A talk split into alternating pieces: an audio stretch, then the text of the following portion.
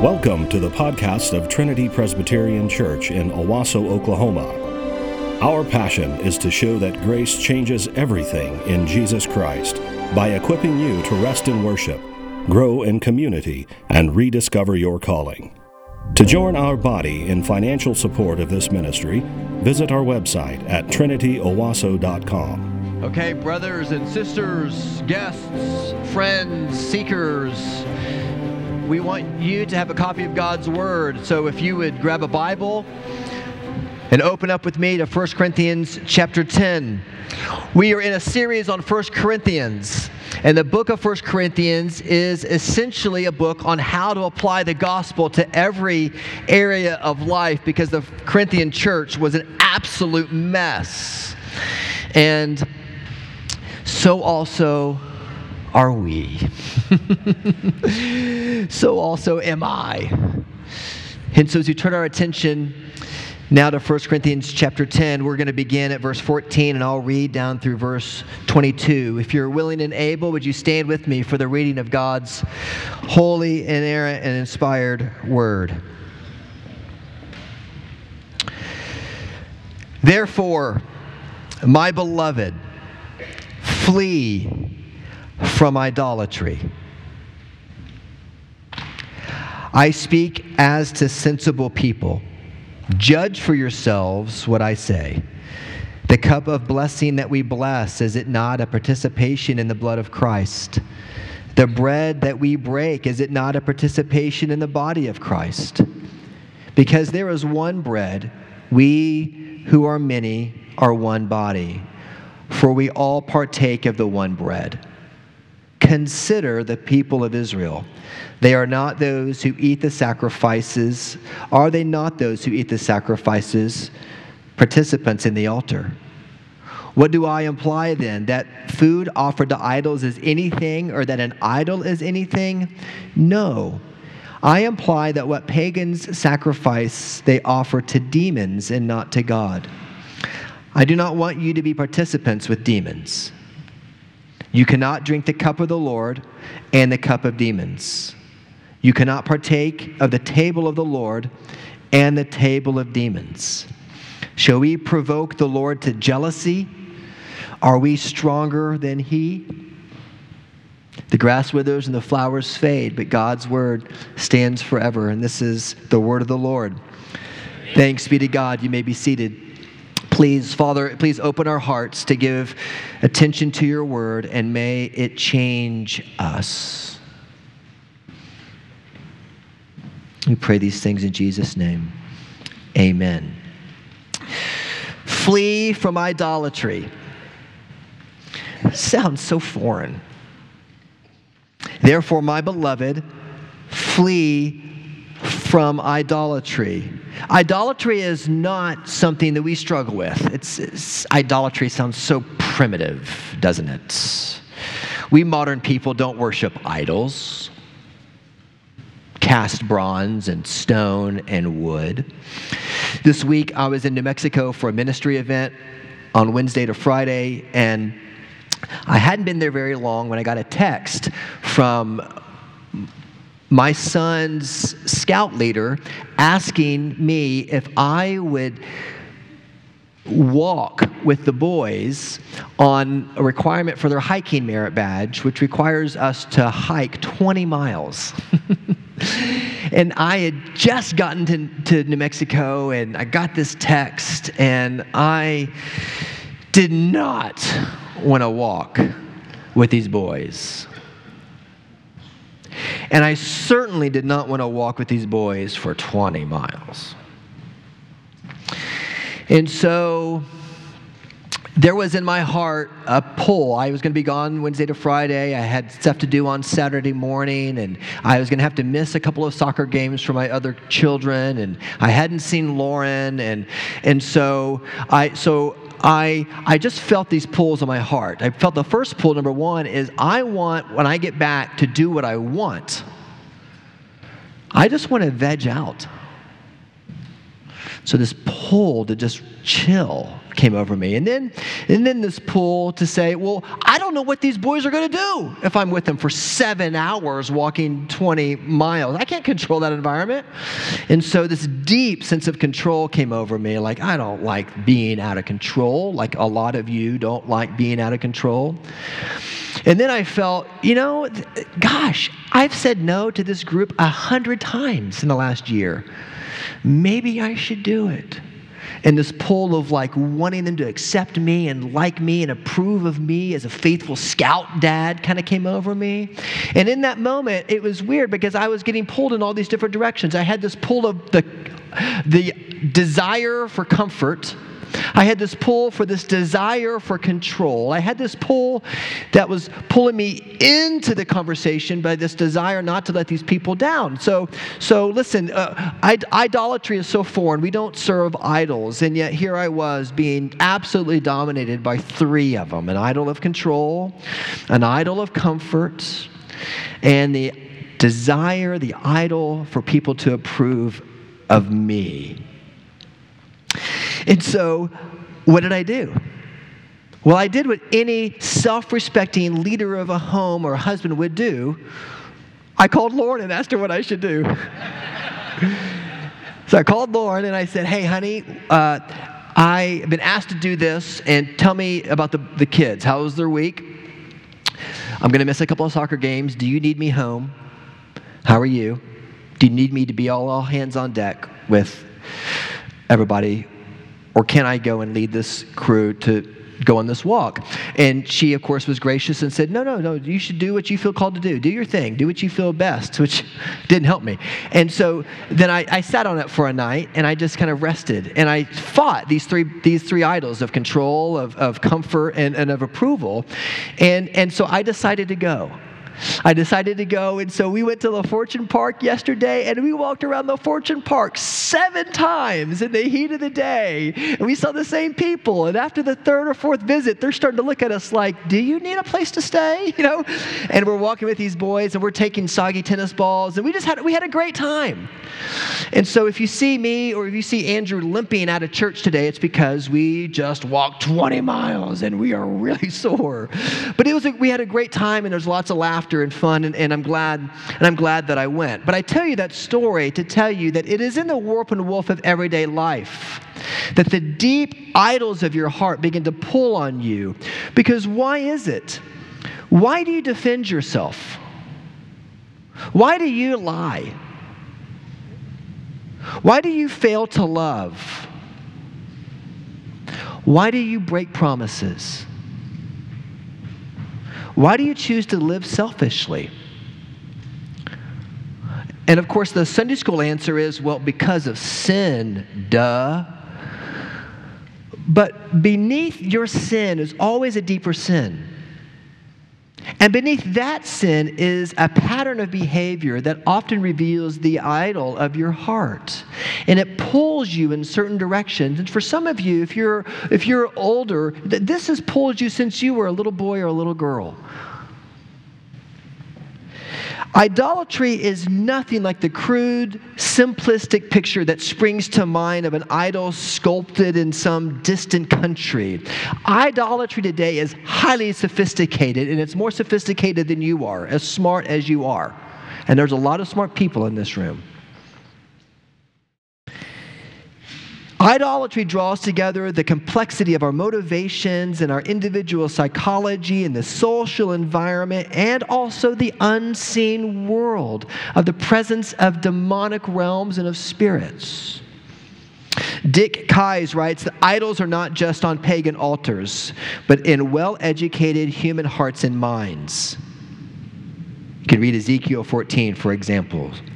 The Apostle Paul associates the dynamics of human greed and lust and coveting with idolatry. This is Ephesians 5 25 or Colossians 3 5.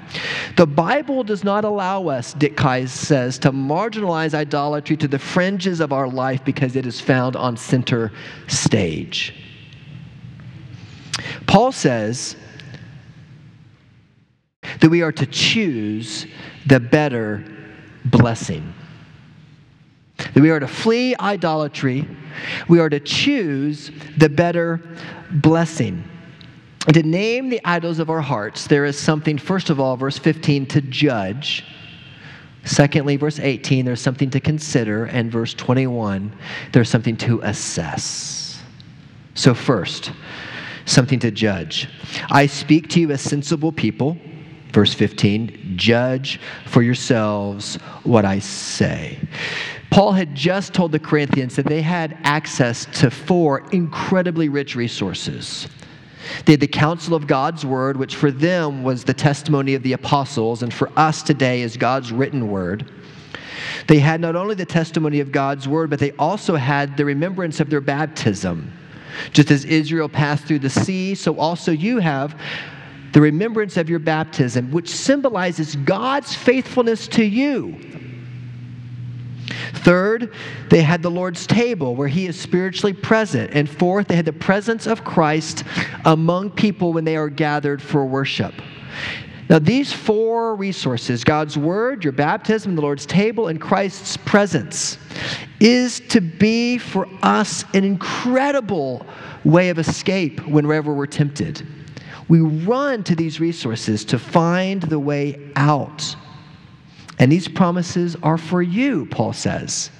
Therefore, my beloved, flee from idolatry. And all things, all kinds of things are potential idols for us. If this is so, Dick Keyes writes in The Idol Factory How do we determine when something is becoming or has become an idol? Many of you receive these green and blue cards. Do you have these? If you would have, grab these and look at them with me, that would be very helpful for the next two minutes. Look on the blue side of this card where it says gospel transformation at the top, and on the bottom there is a triangle. And I want you to look at this triangle, this transformation chart. And notice your current state it is possible for you to try to go straight to being changed without going to the cross of Christ. And if you do that, it is a failed pursuit. You will be running to stand still. But if you allow yourself to recognize the sin, this is what repentance is all about. And then you are able to name the sin underneath the sin it wasn't just that I uh, didn't want to go on the hike, it's that I really wanted control. And what I really wanted was comfort. That's the idol of my heart. Can I recognize the idol that's commanding that sin? And then in repentance, I get to the foot of the cross and say, Jesus, I don't need to have control. Jesus, I don't always need to have comfort. You gave up control. You yourself were infinitely discomforted for me. I don't need to have approval of other people because Christ infinitely accepts me in his finished work. And so in repentance, then I begin to believe. And what do I believe? Well, I first believe that God is good, which is the reason why many of you, many of you and, and I struggle with sin so much because we do not believe that first step. He's holding things back from us, just as the serpent said to Eve and lied to her in the garden. You believe that God is good. You believe that God is not only good, but He's gracious. You believe that God, uh, you believe that God is better, and you believe that God is in control. And when you experience that process of repentance and of faith, you begin to be changed by the gospel. So the question is, how can we? Not only repent of our sins, but be able to go deeper and repent of the idol beneath the sin. And when you learn the skills to do this, you are really beginning to grow. Dick says, how do we determine when something is becoming or has become an idol? As soon as our loyalty to anything leads us to disobey God, we are in danger of making it an idol. An idol can be a physical object, it can be a property, it can be a person, an activity, a role, an institution, a hope, an image, an idea, a pleasure, a hero. So, Paul says to each of us, judge for yourself, O you sensible people in Tulsa and in Owasso and Collinsville and Skiatook and Muskogee. Judge for yourself. Is this true for you? Work, which is a commandment from God, can become an idol if it's pursued so exclusively that responsibilities to one's family are ignored. Family, an institution designed by God, can become an idol if one is so preoccupied with the family unit that no one outside your own family is cared for. Being liked, which is a perfectly legitimate hope, becomes an idol if the attachment to it means that no one ever risks disapproval. Are you hearing me? What about you? Try these questions on for size. What is your greatest nightmare? Or what do you worry about the most? What do you rely on for comfort when things go badly or become difficult? How do you numb yourself? What makes you feel the most self worth?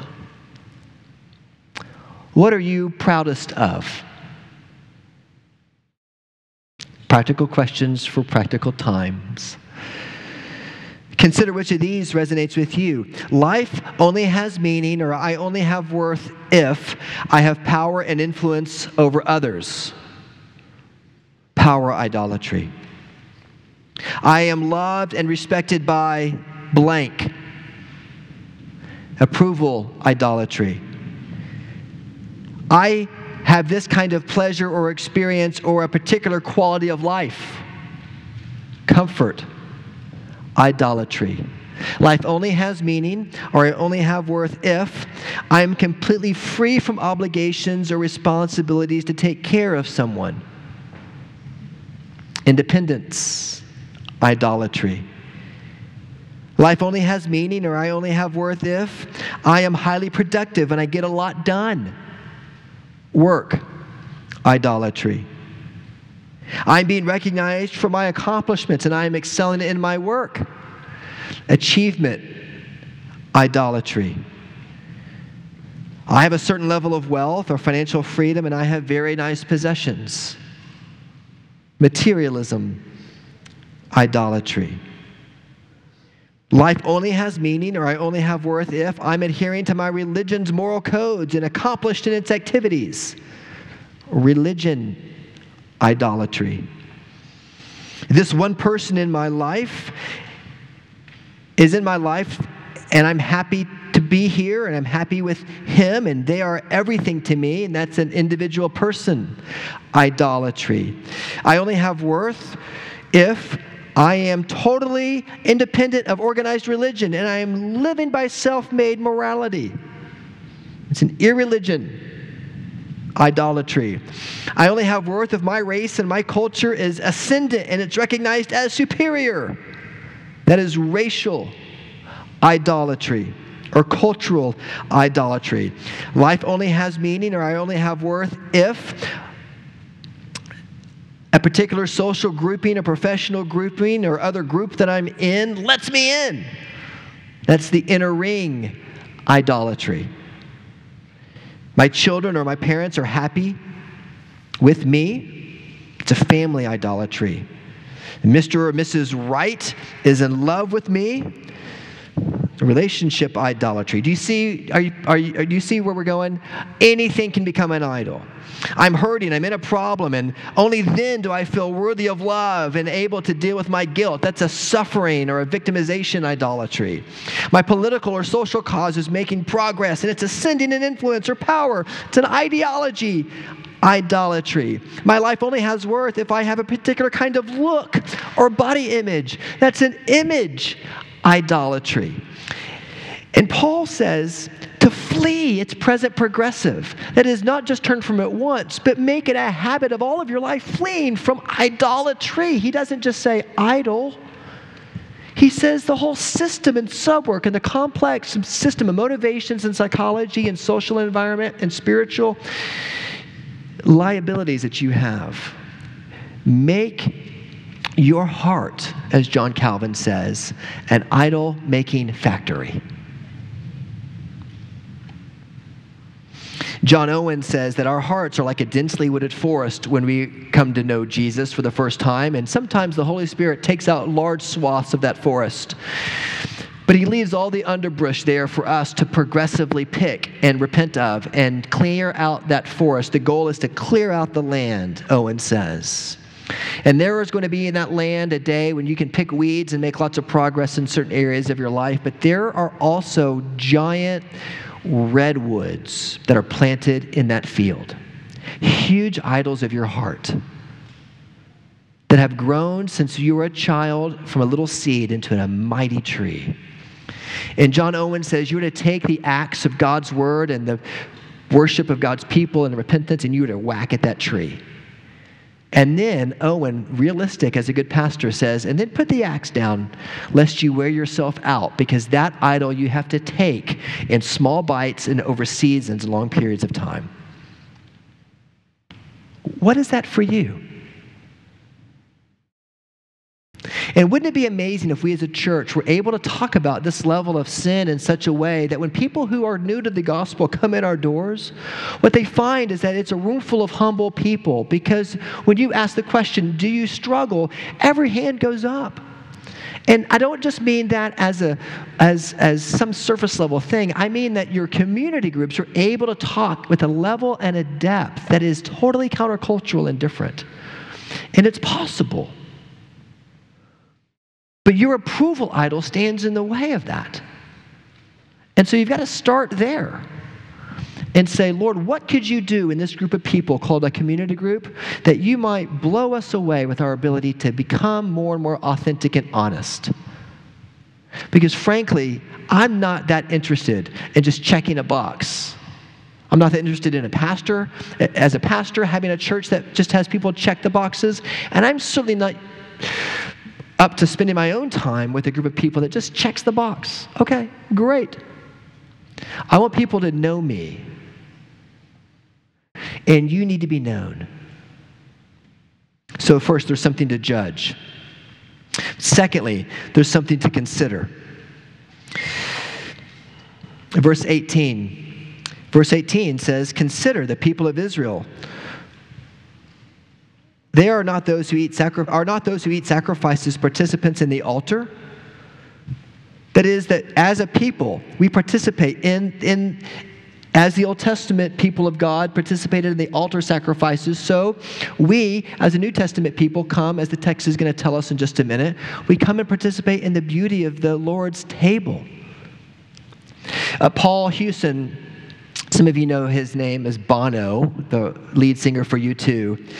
And uh, grew up at a, at a place in Dublin where there was this very, very large uh, foundation that for many years was the promise of building these seven high rise buildings in Dublin. You can still go to the Ballymun apartments in, in Dublin. And, and they, were, they were built, these seven, seven towers were built to be this great place to live. And slowly but surely over the decades, the Ballymun apartments became a haven for heroin addicts. And so Bono wrote the song in the 80s called Running to Stand Still, and, and the lyrics go like this. And so she woke up, woke up from where she was lying still, and said, I, I've got to do something about where we're going.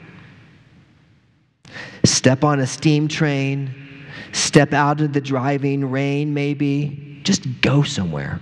Run from the darkness in the night. And this, this, this song reminds us that sometimes there are things that look promising to us, and when we go there for the promise, we end up becoming captured. Uh, Bono says that I see seven towers, but I only see one way out. And that was by numbing myself with heroin. And you may have a, a, moment, the lyrics go, you have a moment of clarity and you try to run, and you end up finding that you cannot get out and you're just running to stand still. And so many of us in our Christian lives are running to stand still. And it's because we have not taken the effort and the time to name the idol beneath our sin that is constantly vying for our attention and for our affection. So consider, would you consider? That there is an idol of your heart that is an idols of your heart that are constantly keeping you from experiencing the kind of freedom and joy in Christ that He longs for you to experience. The Apostle Paul says, Consider the people of Israel who would eat the sacrifices from the altar as participants in the altar. And they would honor Yahweh, they would acknowledge his power. And when you, Corinthians, when you eat at the table of pagans as they worship, are you not participating with them in that meal? It's not that you're it's not that you're just saying, well, it's food I can enjoy. No, you you in this moment are saying that I in the midst of that worship am worshiping I'm worshiping what they also are worshiping. And so think about the way you consume media. Like, why are you going to Facebook and to YouTube? I'm not saying those are bad things at all, They're, they can be amazing gifts for the kingdom. But why do you go there? Paul Hewson says in Running to Stand Still, and so I um, took the needle chill and the, took the poison stream and I floated out of here. And a lot of you, heroin may not be your issue, but man, wanting people's affection is. And this is the level at which the gospel wants to go to work in your heart. So, would you take a moment to consider, to just consider, that beneath your sins is a powerful pattern that reveals an idolatry? And how can you see that God is good and He is gracious, that He is in control, and He is better than sin?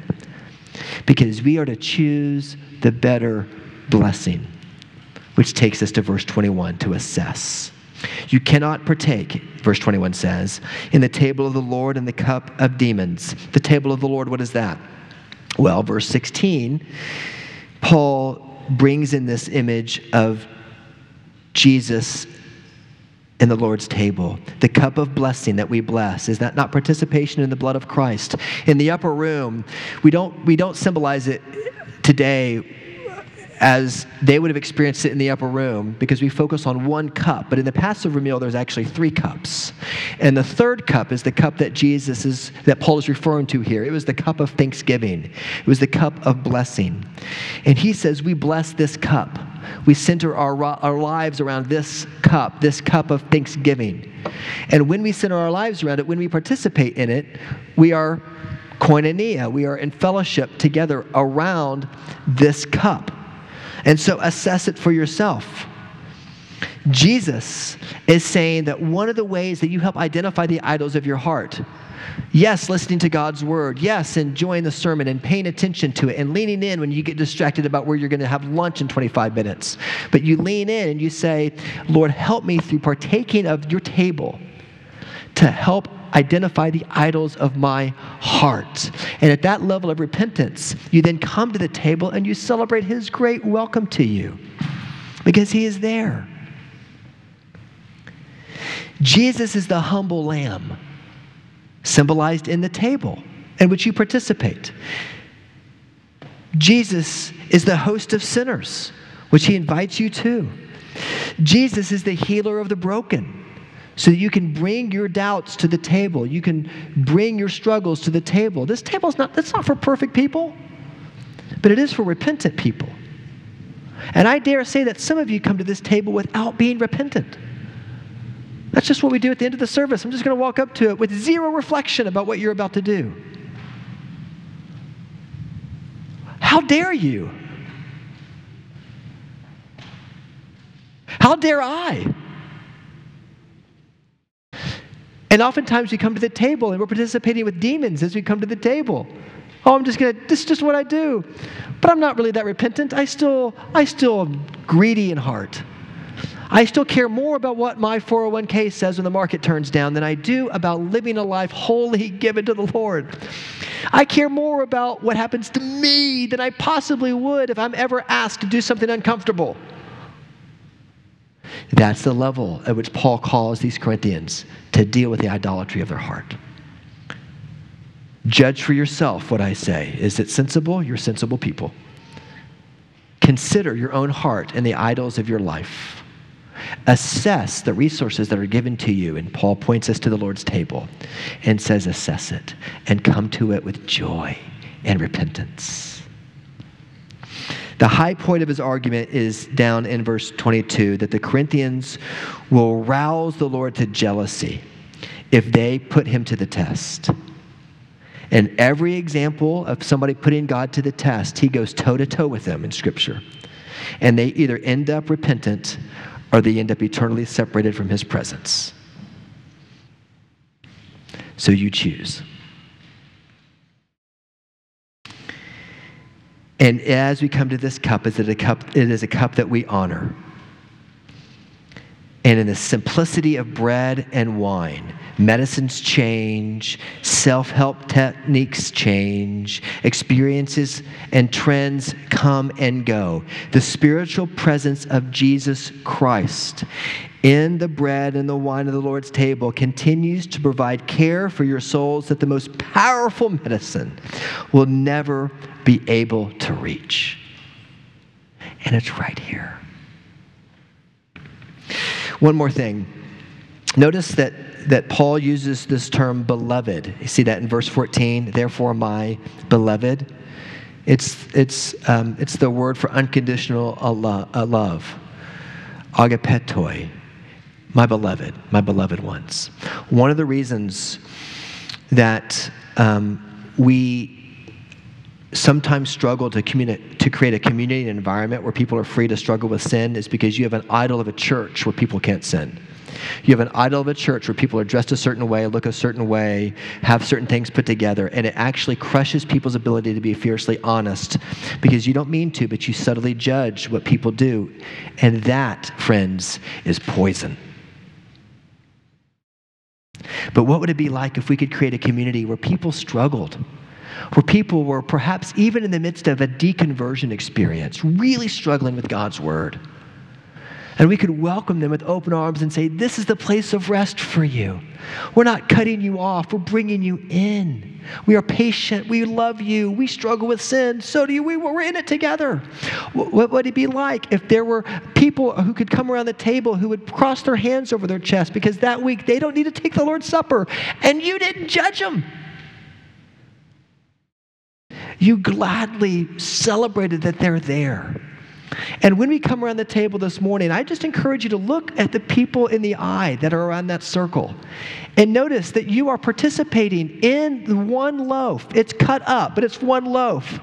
It's one piece of bread, and you're participating in the body of Christ together. And give people the freedom to let the elements pass them by without trying to wonder about what's going on in their life. That's between them and the Lord. And they are actually blessing you as a community by assessing their hearts well enough to say, I cannot drink the cup of the Lord and the cup of demons at the same time. And this week, I'm going to let the elements pass you by. But if you are in a position where you're ready to be repentant, then drink of it with joy because it is a table for you. And as you look those people in the eye that are around the circle, you do so saying, Yes, let's become more and more like Jesus together because he knows us all the way to the bottom. Judge for yourself. Consider the idols of your heart and assess the gifts that he gives to us at the Lord's table. And prepare your heart now to come to Him in faith and in repentance. Let's pray together. Father in heaven, would you help us to flee from idolatry and choose the better blessing? Would you help us to be well equipped to not just see the sins of our life, but to see the pattern of sin underneath those sins and the idols that often keep us there. And would you, Lord, help this welcome of grace to your table to be scary powerful? Yes, you're holy. It's a little intimidating to come into your presence, but you have open arms to welcome us there, and it's powerful to be embraced by you. So, humble Lamb, host of sinners, healer of the broken, Thank you that you were broken for us and you rose again on the third day. May we at Trinity not provoke you to jealousy, for we are not stronger than you. Help us to come into your presence and to your table in the gladness of your grace. Thank you for listening to our podcast. If you would like more information or would like to help support the local body of Trinity, please visit our website at trinityowasso.com.